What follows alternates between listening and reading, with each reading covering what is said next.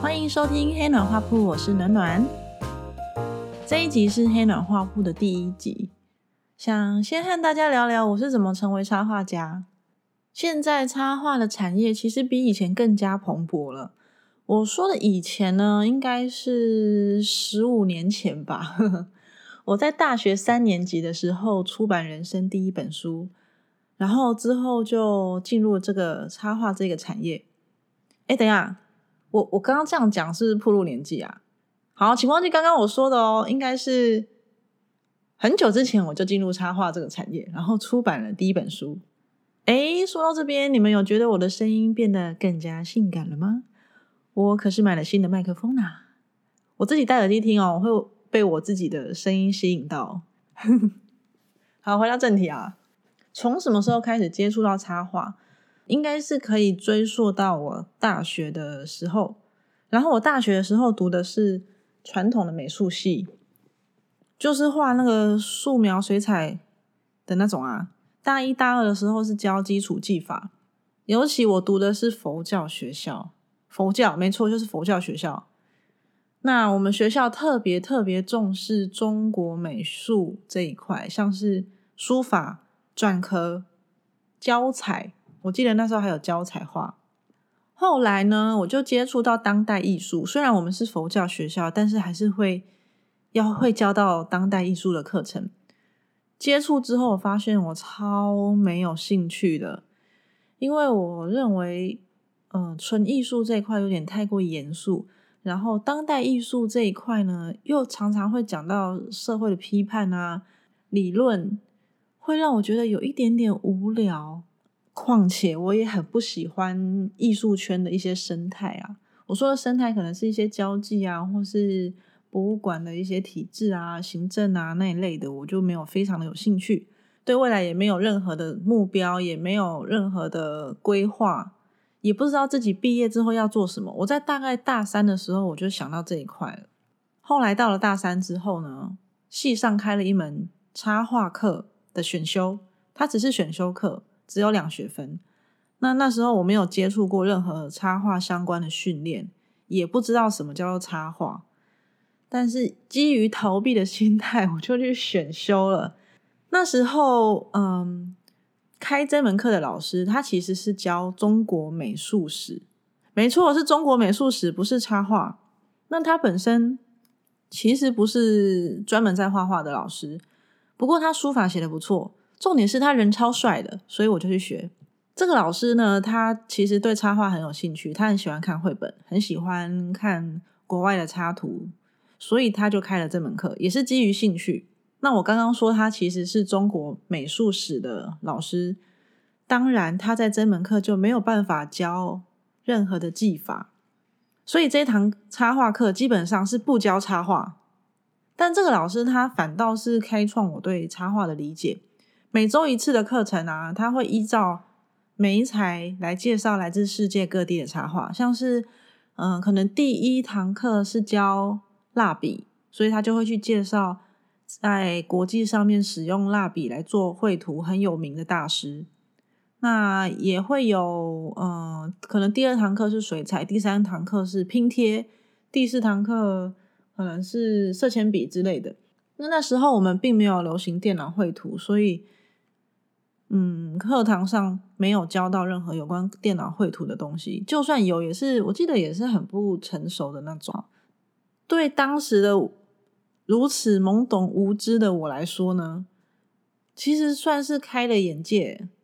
这个课对我来说很新鲜，也不严肃，而且还有非常多非常多我不知道的东西等着我去学。那这堂课它虽然每周只有一次。只有两学分，对，其实对这个学校的整个校风来说，完全是不重要的一门课。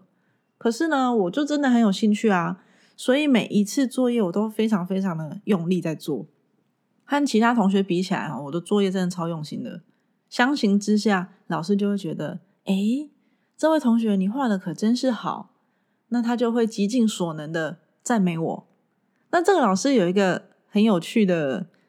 呃，很有趣的个性，就是他只要喜欢某一个人的作品，不一定是学生作品哦，有可能是他买到了一件很好的艺术品，或者是呃看到一幅很棒的画，他就会用他全身的力量去赞美这个东西，完全是不吝于赞美的人，而且会非常的浮夸。其实我觉得这一点在呃亚洲社会其其实是蛮少见的。我不知道为什么，因为我后来有去法国留学嘛。那外国人对于好的东西，他们喜欢欣赏，他只要看到你一点点的优点，他们就会倾尽全力来赞美你，把你讲的有点，你知道，有有有点不好意思。其实这一点，我认为在亚洲的社会比较少见。我们会觉得啊，不要不要，嗯，就是可能心里想的好的东西，也不会好好的表达出来。那这个，我认为大家应该 要学习一下。回到这个老师，他很夸张哦，他他呢对这个东对我画了的图就觉得很棒嘛，因为我很认真啊，所以老师就会觉得，哎，你画的很好，这样他就会用很夸张的赞美方式来赞美我，例如说，哇，这张色铅笔是我看过全台湾画的最好的，怎么可能？我那时候还是一个大三的学生，我虽然那时候很开心，但是我白眼翻三圈。心里的喜悦，那个嘴角哈还是藏不住了。人类这种生物，其实你如果受到了鼓励，就会壮胆。三分颜色就能染房啊！从开始学插画开始呢，我常常在家里练习，渐渐的我的手稿就越来越多。而学校的要求已经完全不能满足我了。基于老师的鼓励，我就开始想说：好，那我出去试试看，我去投稿看看。说到投稿，我要岔题一下，在我还是。青涩妙龄少女的时候，我就想要投稿了。小学的时候，我因为美术的成绩很好，很优异，那老师就会说你去考美术班。我想说什么是美术班？国中就要考美术班，那是什么东西？其实当时台湾的美术班是挂羊头卖狗肉的。怎么说呢？美术班它的全名是美术资优班，资优的部分不是美术，指的是你的学习学业，你的成绩。所以我们在入学考试的时候，除了数科之外，他还会看你的小学成绩单，还有加考智力测验。所以你就知道这批人进去之后都在干嘛？大部分都是在念书嘛，就是美术资优升学班。说穿了，真的就是这样啊，就是美术资优班，就是会画画的升学班。好，青少女、青少年都很喜欢看漫画嘛，谁不爱看漫画？十几岁的小朋友都爱看漫画。那时候我们会画，所以就会边看边画，边学着学着画。最夸张的时候，因为我都在画画，我没什么在上课，我呢就会在班上拿一本空白的笔记本，开始画属于我自己的连载漫画，而且我会周周出刊给我的同学看。我同学都会说：“天哪，你什么时候要出下一刊？我好期待！”好，那那时候除了画漫画之外，大家应该都会去买那个漫画的连载的杂志嘛，像什么东立出版社会出啊，还有什么？哎，我一时间忘记，尖端尖端出版社也会出的那种杂志。有一天，我就在里面发现了一张投稿的报名表，应该是东立漫画新人奖，我记得。好，基于我在班上已经有一些作品了，我就把它画成正式的稿子，丢去参加漫画投稿的比赛。那你们觉得有得奖吗？啊，当然没有啊，不然我怎么会来画插画？我就当漫画家啦，对不对？好，没错，我呢就是这样一个不知道天高地厚的妹啊。那大学就受到老师的鼓励，我又再度干了这事儿。哎，我有大陆奖啊！好，后来我就去买了一台很便宜的扫描器。我们现在回到大学了哈，我呢就去买了一个很便宜的扫描器。把我当时所有的手绘稿一张一张的扫到电脑里面建档，然后选出几张作品是我比较有自信、比较满意的作品，寄给我喜欢的出版社。那怎么找出版社？以前我还会去书局，就是直接去逛书店，直接上直捣龙穴，把出版社的名字拿出笔记本了，一个一个记下来。这样一来，我就可以看到很多出版社的资讯啦。我也知道每一间出版社它是。嗯，出版的方向是哪一种？回来之后，我再整理一下，再上网看看这间出版社有没有提供投稿信箱。有的话我就会寄过去，没有的话我超厚脸皮的。其实现在可能有一些出版社不是很喜欢这样，但是我就是超厚脸皮的，我就把信寄过去到他的客服，请客服帮我把这封这么重要的信转给编辑部。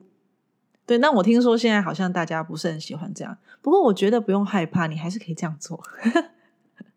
好，然后我就寄了十几封信啊，超幸运的哦。后来我几乎每一封都有得到回复哦。那回复他就会叫你去面试啊，面试就是要看看你的作品原稿长什么样子，嗯，你的作画习惯啊，然后聊一聊你对未来有什么规划。那出版社也会拿出他们家的书让你看看，说哦，我们就是出这些书。那目前我们想要发展的东西有什么？也许之后有机会可以配合啊。有一些出版社会直接请你试画。那你如果你通过这个猎人试验呢，就能正式出版。说到试画，我要岔题一下，当时的试画是不给钱的，也就是说，你如果有通过，就是你很 lucky，你就可以画接下来的东西。但如果你没有通过，你就自己回家哭哭咯，等于你就是做白工。不过我必须老实说，直至今日十几年后的今天，还是有非常多很 low 很 low 的出版社。还是这样搞，不给你钱，超坏的。我只能说坏坏。好，插画课虽然对我的启发很大，可是，嗯，只仅止在插画的嗯视野的拓展。像我现在去面试，谈到嗯什么合约啊，然后试画呀，怎么谈稿费啊，这些东西学校是绝对不会教给你的。这种基本常识。都不会让你知道，应该说没有人知道，所以老师也不知道怎么告诉你。就连试画应该要拿钱这个基本常识，也都是之后我自己靠经验，就是我去接案的经验，或者是问一些前辈，我才知道。好，那我觉得这一点其实非常非常重要。关于这一点，我之后会另外再开一集专聊合约、试画，还有插画家插画家的生存技能。到现在啊，我还是很感谢当时愿意用新人的出版社。我现在看我 那时候准备的作品集，其实真的没有作品集可言呢。我就真的只是丢几张图，可能十几张图过去，我没有整理成什么 PDF。我现在看真的是有够烂的，我不知道为什么出版社会愿意用我，真的超佛，非常感谢。好，然后就这样，我就接到了人生的第一份插画稿。那时候真的很开心哎，像中头奖一样开心。不过我没有中过头奖啊，所以我也不知道中头奖是不是真的这么开心。那我的第一份稿子是一本青少年的短篇小说的插画的内页，一共要画十一张，然后是黑白的。对当时的我来说，其实很吃重诶，因为我毕竟只是一个大三学生。学校其实课业还蛮重的哦，我就是要应付考试嘛。那你也知道，美术系的作业其实蛮多的，各种各种多。然后我假日还要去打工。好了，那现在在这时候偏偏加了一份这么多的图稿，然后它也有实现，我马上面临到一个很严重的问题，就是时间管理。那时候那么年轻的我，怎么会知道什么叫时间管理呢？有。有办法熬夜就熬夜啊，毕竟我有年轻的肝嘛，是吧？可是这个量真的有点太多，所以我必须选择哪一件事情是比较重要，必须得先完成的。权衡之下呢，就先选择了出版社的稿子，把打工停掉，学校的课也翘掉。这个是不好的示范，请大家不要学，因为有点本末倒置。不过也因为这样，我大三有一段时间是过着真的。像插画家一样的日子，每天赶稿，起床就是画画，睡觉起床画画，睡觉起床画画，像这样子如插画家的梦幻般的日子。好啦，时间是个问题嘛。然后没有经验的我呢，我根本不知道我至少一张图要花多少的时间画。这时候有另外一个，呃，也是很严重的问题也浮现了，就是我对画稿子的内容我很不擅长。怎么说呢？嗯，我刚刚有提到，我之前对于插画的接触，就是老师给我的作业嘛。那作业老师给的方式是说，我现在介绍各种不同的媒材，那每一个媒材呢，你就交一份插画过来。至于文字内容，你可以自己去自己去选哦。文字内容自己去选的意思就是，我可以挑我喜欢的主题喽。我私下练习的作品也都是我自己觉得很有趣的议题。问题就来了，这时候产生一个盲点。我自己选择的东西是我自己有兴趣的，可是我很少涉猎不同领域的主题啊。那我现在拿到这一份稿子，讲真的，里面大概有百分之八十的内容是我没有接触过的。那我真的整个人就错赛，我想说，天哪，我怎么办呢？这东西我真的没有画过。于是我就花了非常多的时间去找资料，然后画不好就重画，画不好就再重画。我记得当时呢，让我非常头疼的主题是棒球，我。